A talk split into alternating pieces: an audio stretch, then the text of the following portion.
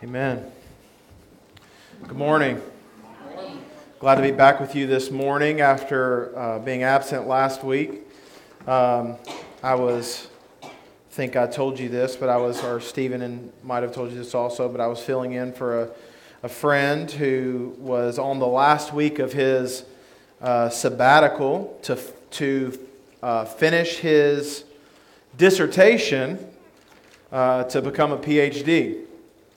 Uh, to become a doctor of philosophy in some Christian ministry. I don't know what it is. I asked him if I could have some sort of letter for mine since I feel like I was a big part of him finishing up. What a beautiful morning to worship the Lord this morning. It, if you look out the windows, it almost uh, looks like a Thomas Kinkade painting a little bit. It's just such a fabulous view. It's hard not to look outside and be reminded that though your sins be as scarlet, they shall be whiter than snow. And we thank the Lord for the imagery that we have uh, there today. I want to say in my absence, uh, something was reaffirmed in me that has been reaffirmed over and over again. Uh, but the Lord has been gracious to develop uh, three ministers of the Gospels of the Gospel into preachers who Uh, preach effectively, who preach the Word, and uh, who, I mean, I, I know that I'm including myself in that, but who have become quite good at it. I'm so thankful for Blake and Stephen, and uh, I, I don't, I included myself in there because I know that God has uh, improved my preaching drastically over the years. I know that thinking back, some of it was probably hard to sit through. But um, I'm so thankful, I'm so thankful that he has raised and grown me, but he's also Uh, grown Blake and Stephen into being effective ministers of the gospel who uh, who I have would have no problem if one of my friends said, hey, do you have anybody that can fill in for me this week? I'd have no problem saying, one of these guys will do it right. They'll preach the word, and uh, it'll be, the people will be able to follow it, and it'll be enjoyable, and uh, God will be glorified most importantly. So I'm so I'm so thankful for that. Uh, today, we're going to be back in Romans. We're going to finish Romans ten uh, today. Our verses are found in Romans uh, ten, eighteen through twenty-one. Uh, I'm so thankful for the message Stephen brought last week, the message uh, of the need for the proclamation of the gospel, uh, that we are all, we all have a calling. We all have a calling to be proclaimers of the gospel. Uh, it's not just uh, it's not just the calling for Stephen, Blake, and Bryce for paid staff of a church. It's the calling for every believer everywhere to present the gospel, not only with our lives, not only with the way we live, especially with the way we live, but also with the way we talk. A lot of times people want to have one or the other. We want to live good lives, be peaceable, and just leave it at that and not proclaim it with our mouth. Or we want to proclaim it with our mouth, and sometimes our life doesn't back up what we say. Uh, but we need this mix of mouth proclamation and life-living gospel. And the only result, the natural result is, friends, is that people are going to be saved. And I want to be a part of that. I want to be a part of people coming to Christ because of the influence I have, because I'm committed to following the Lord uh, in my life and in my with my mouth. We all have a calling to pro- proclaim the gospel, and that starts here in DeSoto County. It starts really in Horn Lake. It starts in this neighborhood, but it goes throughout our community into this uh, area, into this state, into this country, and into the world. We all have a, an opportunity and an obligation even. Um, and what I've tried to be getting out of you, or what I've been trying to reinforce with you over the last couple of months, maybe all throughout Romans, is that these things that we that Paul is asking us to do, he's calling us to do, He's he's not just saying he's not just creating another list of things that we ought to do. What he is doing is he is giving us a list of proofs of Christ in our lives. These things are a list of proofs of Christ in our lives. We will start turn we will turn to him, we will seek him, we will follow him. These are things we've learned early in Romans, and we will trust in him. We will not fear. We will have uh, faith that he is who he says he is, but also that I will lead to uh, a life that is being sanctified, as we saw all throughout the last several chapters uh, of Romans, and a life that looks more like Jesus, but also a natural result is a life that proclaims his glory. These aren't, the Bible then, friends, and you need to hear this, the Bible in general, but the things for a believer aren't just things to add to a list of what we should do. They are a list of things we are doing because Christ is in us. It's just something we can say, oh, proclaiming the gospel. Yeah, that's something I'm doing because Christ is in me. Not, oh, I have to share Jesus. Or living for Him, obeying Him, turning from sin. Those are things I do because Christ is in me, not because it's something God has just given me another requirement to do.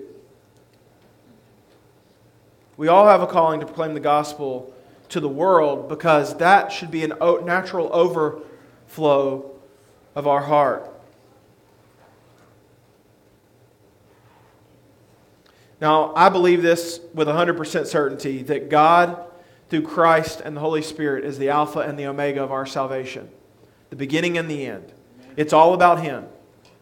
But I also believe that He is willing and wanting to use us to be a part of that story. I hope we're willing to be a part of that Romans ten, fourteen through seventeen story. Preachers of the Word, how beautiful are the feet of those who proclaim the gospel of good news. Today I want to move into the last section of Romans ten, eighteen through twenty-one, and I want to examine the personal responsibility that the Jews had, but also relate that to us. This last section is specifically talking about the Jewish people, but it also relates to us, so don't get lost in, in just that part. But this personal responsibility that the Jews had in their and have in their salvation, and even as it relates to everyone, everywhere, who has been saved or not been saved. Friends, the idea that we're going to go with today is that the Jewish people, the nation of Israel, the Israelites are without excuse. Are without excuse. But I want to take that a step further because we are not Jewish people and we're not the nation of Israel necessarily. Um, all mankind is without excuse. All mankind is without excuse, and that's the major point we'll focus on today. The entire chapter has basically been a focus on Israel's failure to recognize Jesus as Savior. And what we have really seen is their outright rejection of the Messiah. One of Paul's main goals in this section in Romans is not only to prove that Israel is without excuse, but to prove that all mankind is without excuse. This thought is important because one of the main and prevailing sins of every human being is excuse making. Excuse making is one of the main and prevailing themes of every of sin of every believer and also every unbeliever. It happens in daily life and it happens in our spiritual life. Excuse making, blame shifting. Why didn't you get your work done? Well, why are you late? Well, why did you not pick up your dirty clothes? Well, often excuses, often excuses come as our only answers to why we have not met the standard that was requested. That's in our daily lives. Excuse making, though, friends, I want you to know is sinful on all fronts. Sometimes we might confuse excuses with explanations. There are times where legitimate explanations are required. And someone says, stop making excuses. No, that's just an explanation. I'm just explaining to you. I take full credit for what has happened. I'm just explaining to you why it happened. That's not an excuse. But excuse making is sinful. Excuse making is when we use uh, external factors to uh, as the scapegoat or as the blame for an area that we have fallen short in. The most offensive form of excuse making is when we use excuses for spiritual matters. We can use excuses to our spouse and to our boss and to, and we can hear them from our children, and it might appease people for a moment. But when it comes to our spiritual life, excuses find no merit. And what Paul is emphasizing again is that all people everywhere, he is pointing out this with the, with the nation of Israel, but all people everywhere are without excuse. Mankind has been given ample time and ample opportunity to turn from their ways and to follow Christ. And yet excuses prevail, even for Christians. And as a pastor for many years, I've heard some doozies. Why someone has sinned or why they aren't involved in church gathering. The list goes on. We have become expert excuse makers from the beginning. After all, excuse making and blame shifting was one of the first subsequent sins, right? Adam and Eve ate the forbidden fruit. And what was the next thing that they did? Adam said, the woman, the woman that you gave me. Adam went for a double doozy. He blamed God and his wife. And every man since then has known that you win, you do not win when you blame your wife or God for anything. See? I told you. Mankind has been making excuses since the beginning. What did Eve do? She said it was the serpent. Excuses, blame shifting have been around since the beginning. But friends, you need to know this. For you, for your friends, and for the rest of the world, excuses will not appease the demands of justice that God will require at judgment. You will not be able to bring a bad upbringing up as an excuse as to why you did not follow the gospel. You will not be able to bring financial or social status up as an excuse for why you did not follow the gospel. You will not be able to bring parents who loved or hated God up as an excuse or as justification. You will not be able to put it on a pastor or a friend for not spending enough time with you or spending uh, or not spending the right kind of time with you. You will not be able to put it on the color of your skin or the lack of privilege. We will face the Lord someday, and all excuses will be burned up in the refiner's fire, and nothing will be left of them. I think we all have a pretty clear understanding of this. We know this. But do we follow this? Do we practice this in our own lives? I will tell you, in my nature, in my sin nature, I am a excuser and a blame shifter. And the Lord has worked on that in me, but honestly, because I was so bad at keeping up with things, like I lost things a lot when I was a kid, like I realized quickly that excuses don't work. Excuses don't save. They don't rectify the situation. They're just meant for appeasing. So as time goes on, and I still struggle with this, I have learned that I have to take account of myself, not only to God someday, but everything I do today. Do we follow this? Do we, and I, this is something I'm still growing in, but do we follow this? Do we take credit account for what we have done today? Or do we think that blame shifting will somehow relinquish us of the burden of our failures? They are without excuse. Israel is without excuse. But also, friends, we are without excuse. I want to point out three reasons why Paul says we're without excuse. And I think this will be important to you today. The first reason why Israel was, was without excuse and all of mankind is without excuse is because they have heard the gospel. Look at verse eighteen. But I ask, have they not heard? Indeed they have, for their voice has gone out to all the earth and their words to the end of the world. Paul here is summing up the message that he stated that Stephen preached on last week. Paul uses the word twice, the phrasing, but I ask here, or but I say. What he is doing is he is anticipating an imaginary objector to what he has already said. Now you could also, if it helps you, you could think of Paul as saying this. I know what you are thinking. You're thinking, have they actually heard? I know what you're thinking. That's what Paul is saying. But they have. As proof, Paul points to Psalm nineteen four. Their voice goes out through all the earth, and their words to the end of the world. In them he has set a tent for the sun. Psalm nineteen is specifically speaking to general revelation. That is the revelation of God throughout the world, through all that he has made. All people know that God is, exists, Because how could you not? How could you not?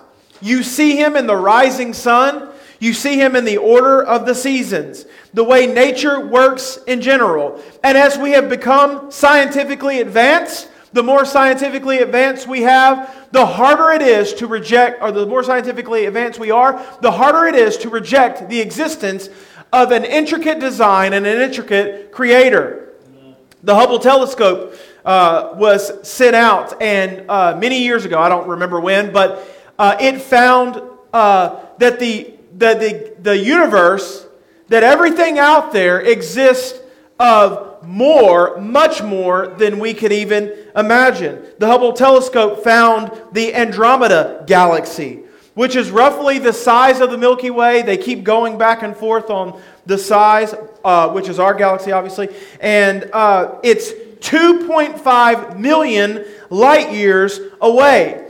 That is, if we sent a space probe right now to go and reach that galaxy, the galaxy would actually come here before the space probe would get there. It would take forty-five billion years for that space probe to get to the Andromeda galaxy, which they say the Andromeda galaxy is headed this way, and it's going to collide with the Milky Way in four point five billion years. So we need to start preparing and stocking up for that.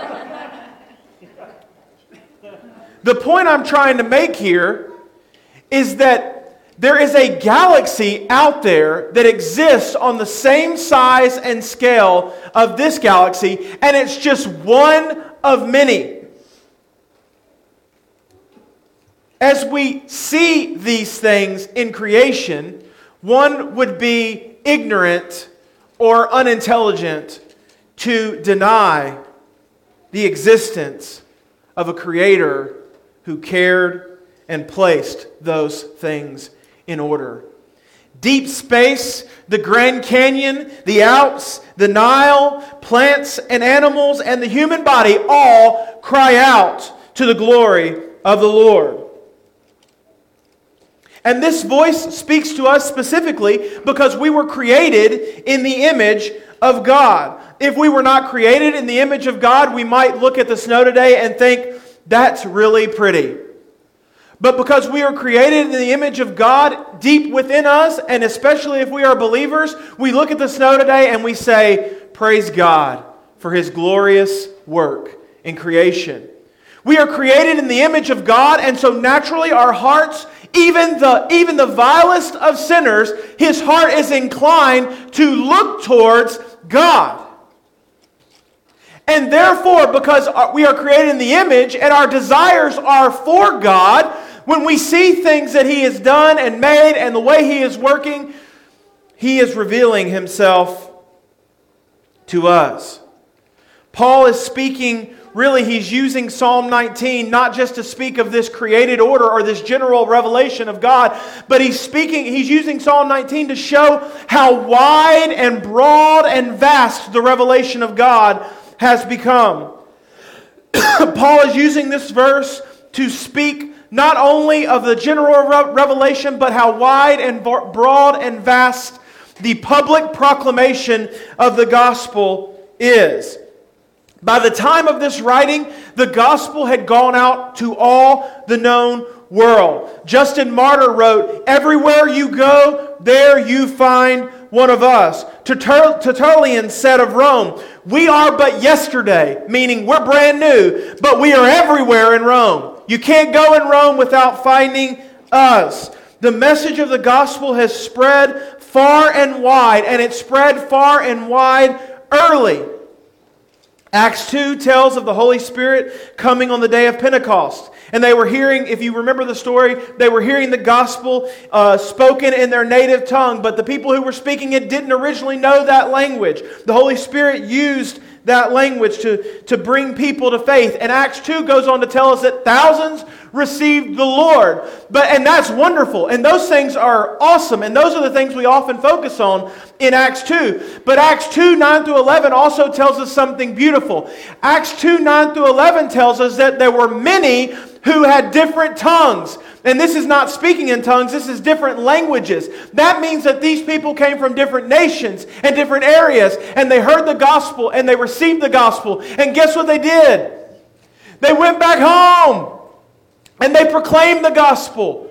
Early and quickly, the gospel of Jesus Christ was planted everywhere. But not only that, friends, we've had the testimony of the Messiah since practically the beginning.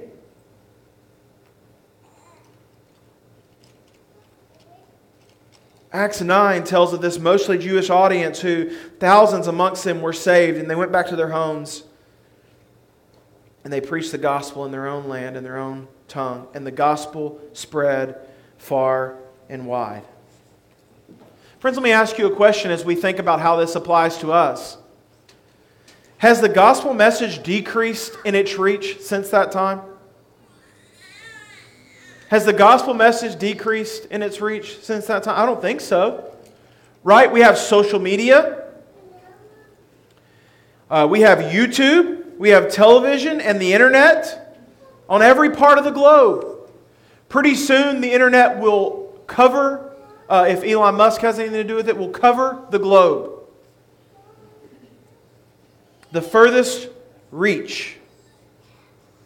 The gospel has not only increased, it is exponentially. The proclamation of the gospel has exponentially increased over time. Since the beginning, friends, because we were created in the image of God and because God shows Himself everywhere, we have been without excuse. But much more now, much more now, now that the true gospel has spread throughout the world. And I want to tell you, and I want to scare you by saying this.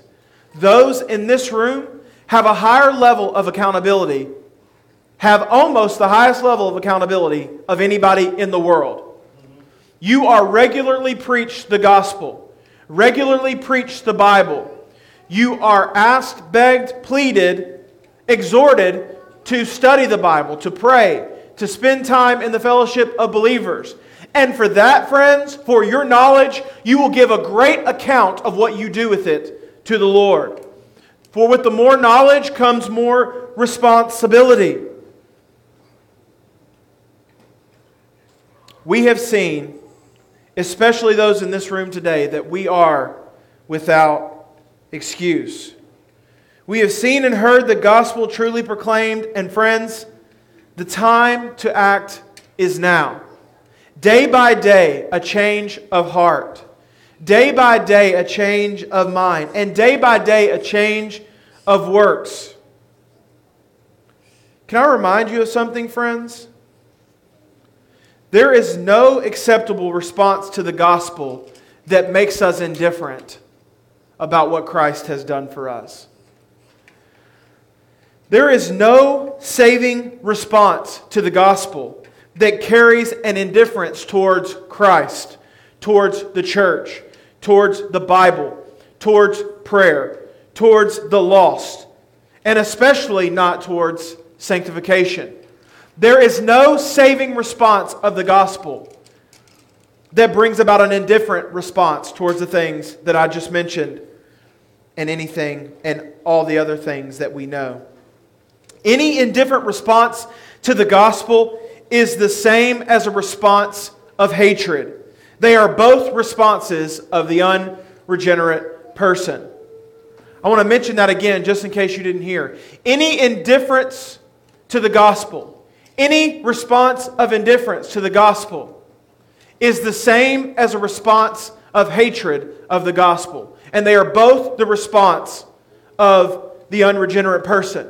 Indifference to our sin is hatred of the gospel and a response of the unregenerate person. Indifference to the church is hatred of the gospel and a response of the unregenerate person. Indifference to the Bible, indifference to prayer, indifference to love, indifference to the fruits of the Spirit is hatred to the gospel and is the response of the unregenerate person. There is no indifferent response to the gospel. You've heard me say this a thousand times now, likely. But if you get hit by a semi-truck, you're not just indifferent about it. Your life is changed. It's impacted. When something with that great power hits you, it changes you. And we have been hit with a force with an even greater magnitude, where the only response, if it is uh, in, in a saving response, is to pursue and seek after Christ.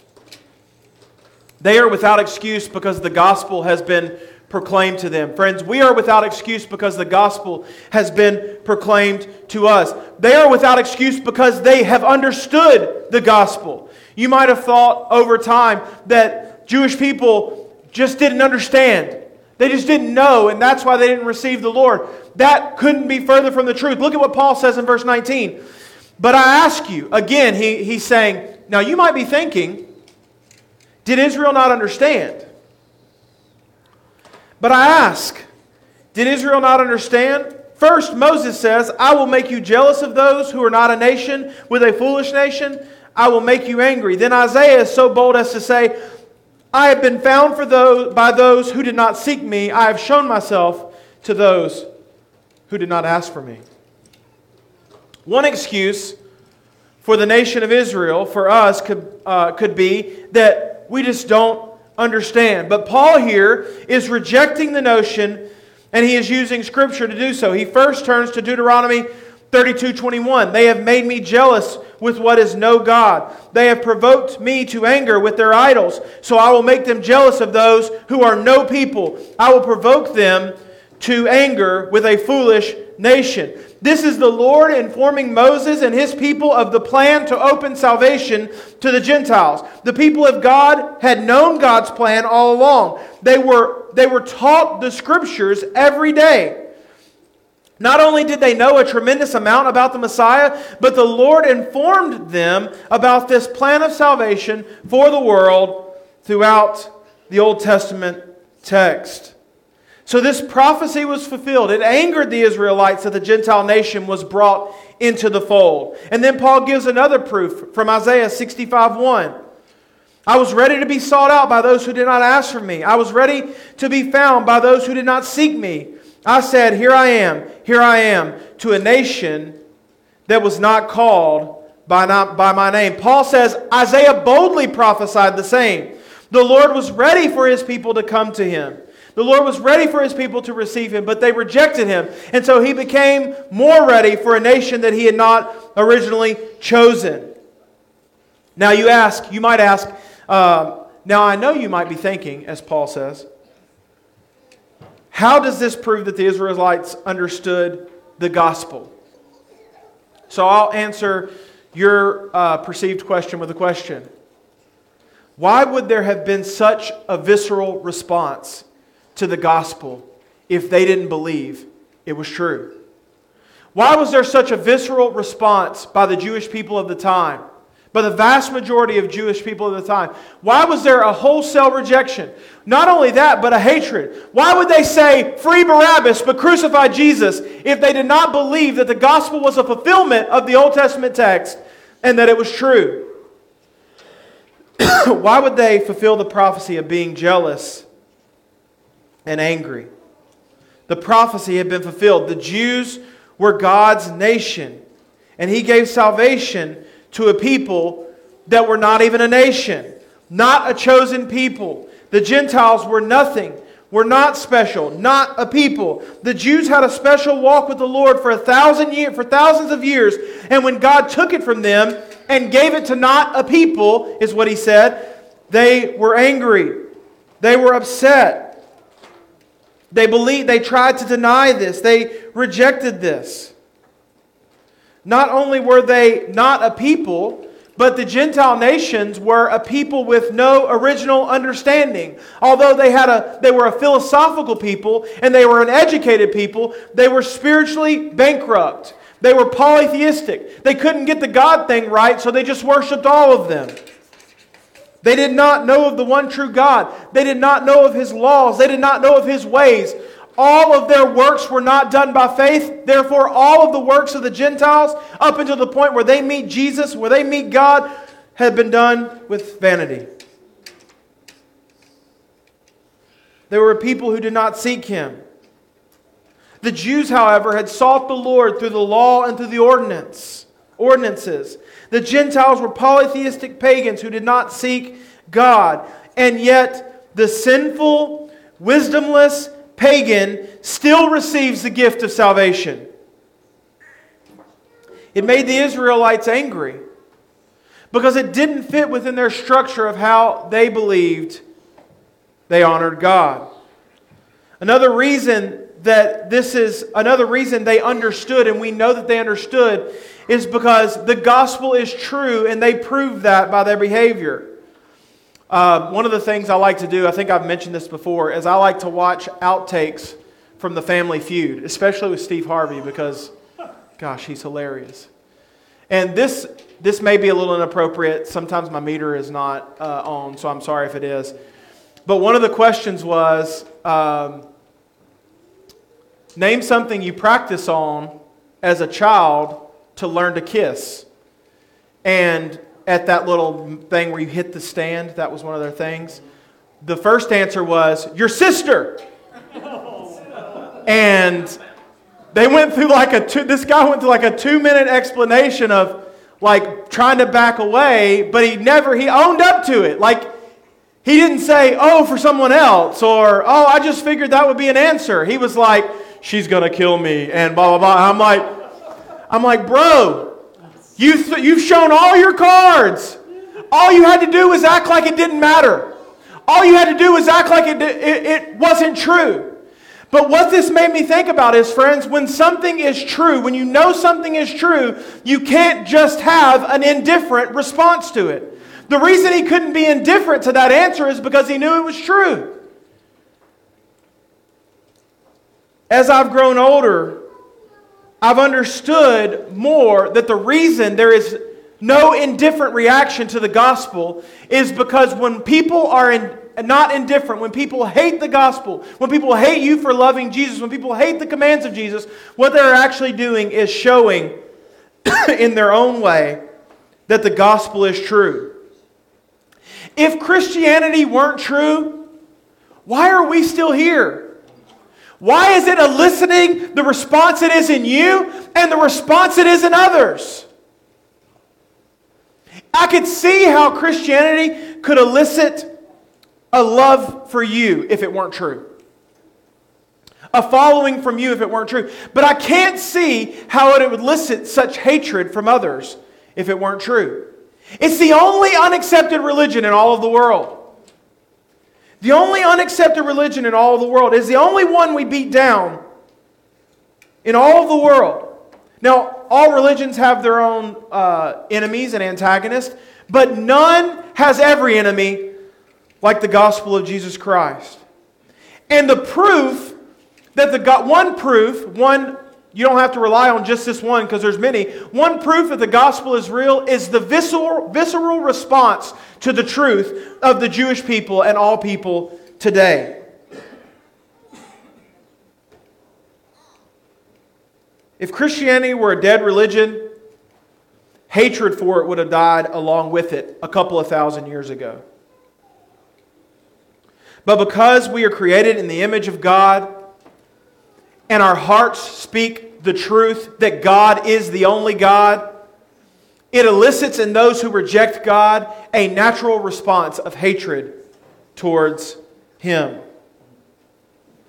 It's not just about, like, if you say homosexuality is a sin, that elicits a bad response. But it's not just about that. It's not just about if you say abortion is murder. It's not, it's not just about that. Friends, you can just say, God loves you and He is the only way to salvation. And, and that gets all the hatred in the world. It's this simple message of grace and truth.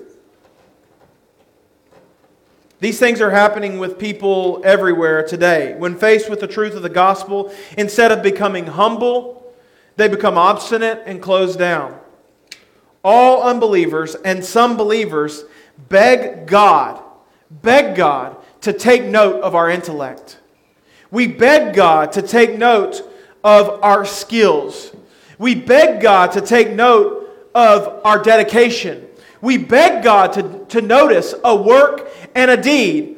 But the gospel rejects self-determination.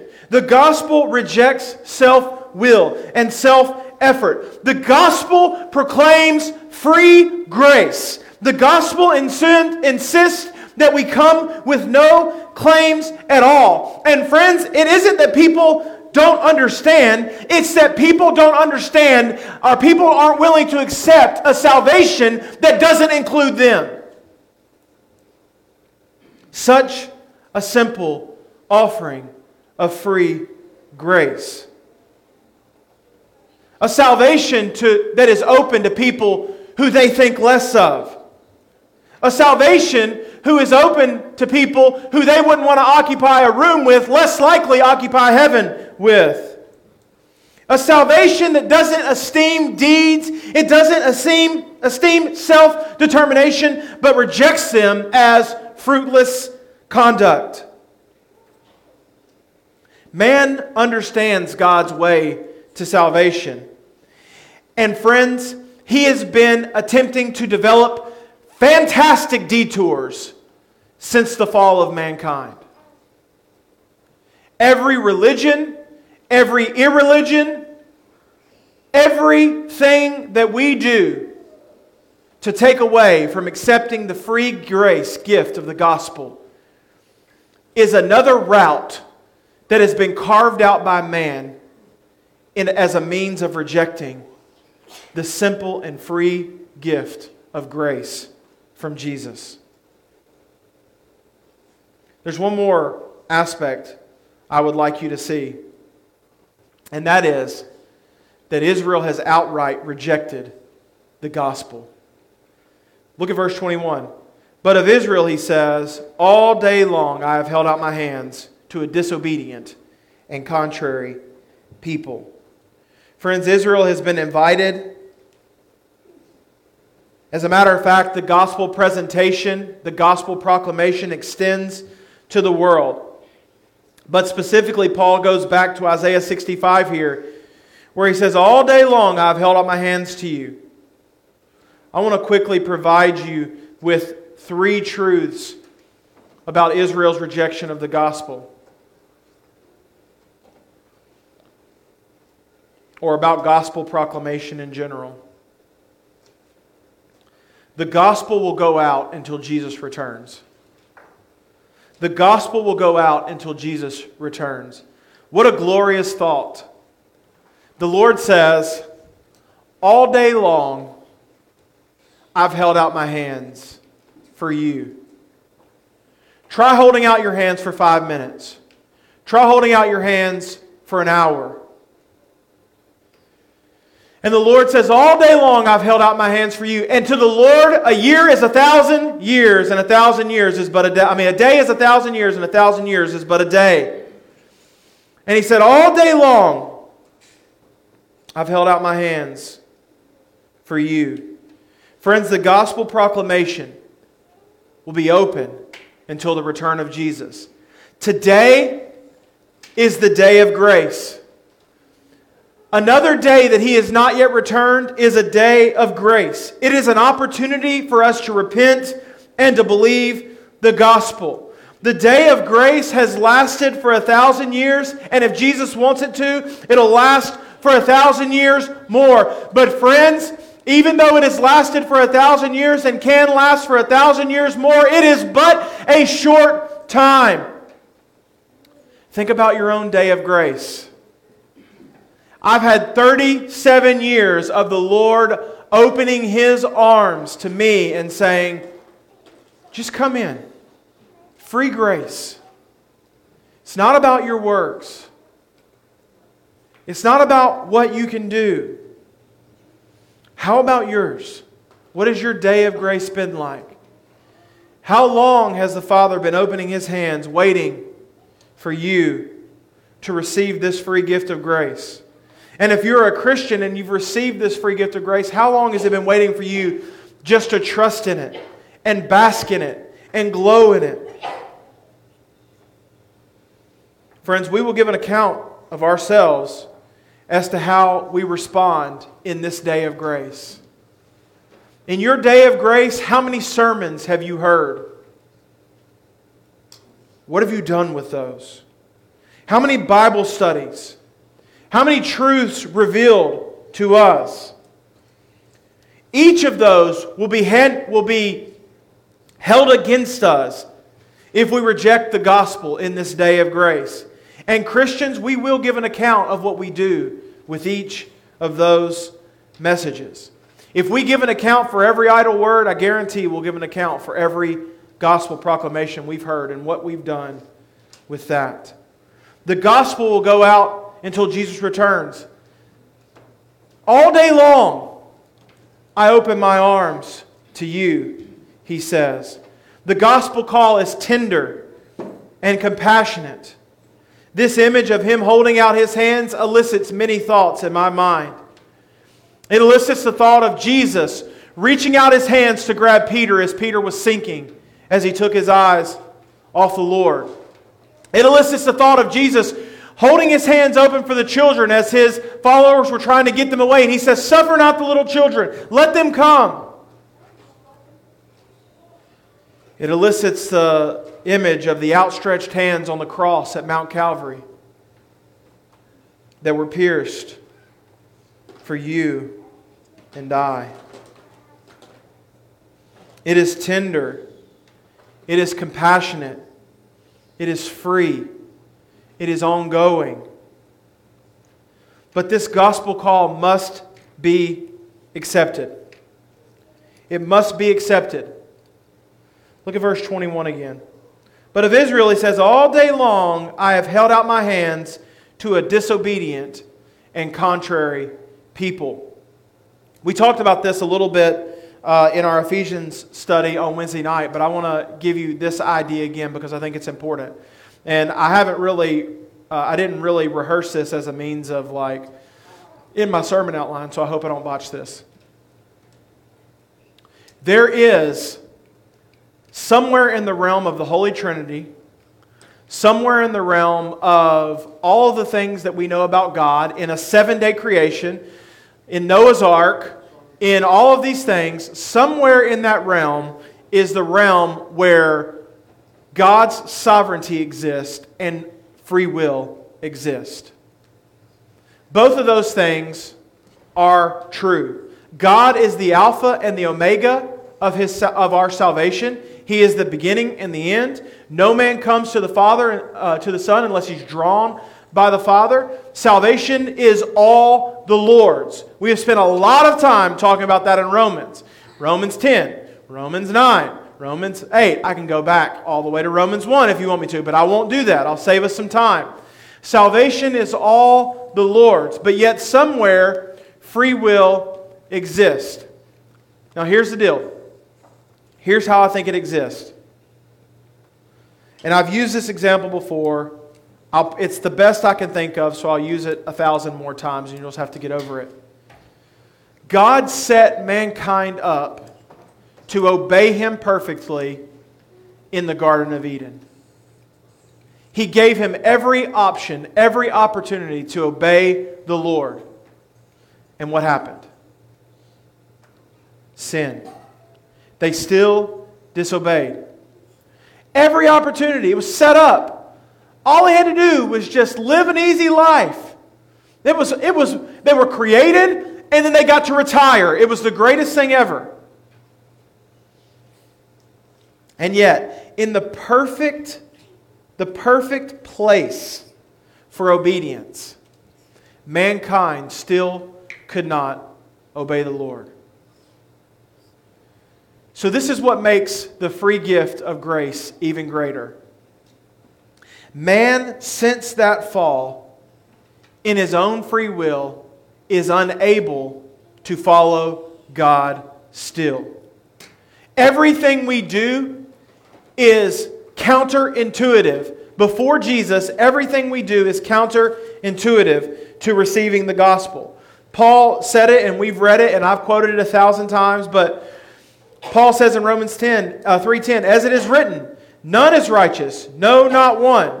No one understands, no one seeks God. All have turned aside. Together we have become worthless. No one does good, not even one." Friends, we must know this. Every day of our lives we live without Jesus is active disobedience to the Lord. Every day we live in our lives without Jesus is active disobedience to the Lord. There is nothing passive in us. Now, somewhere in the realm of all that, God calls us, He saves us, He makes us more like Him, and yet we actively reject Him if we do not follow Him in faith. The gospel calling must be accepted.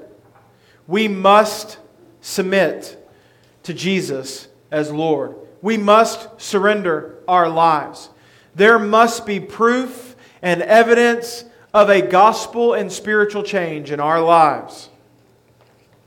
Friends, today is the day of grace. Today is the day of grace.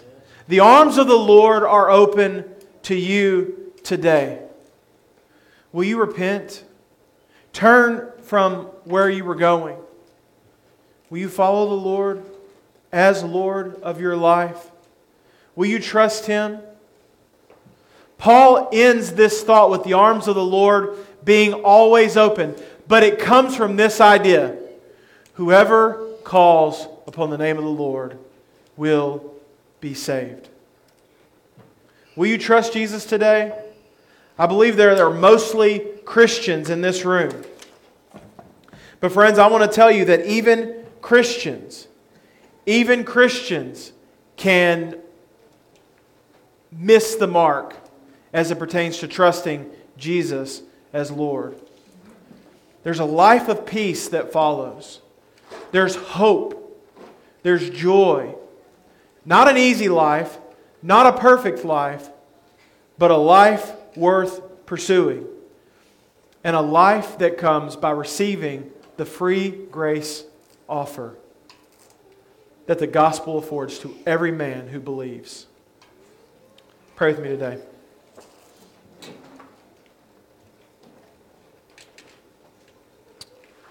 Lord, You're so good.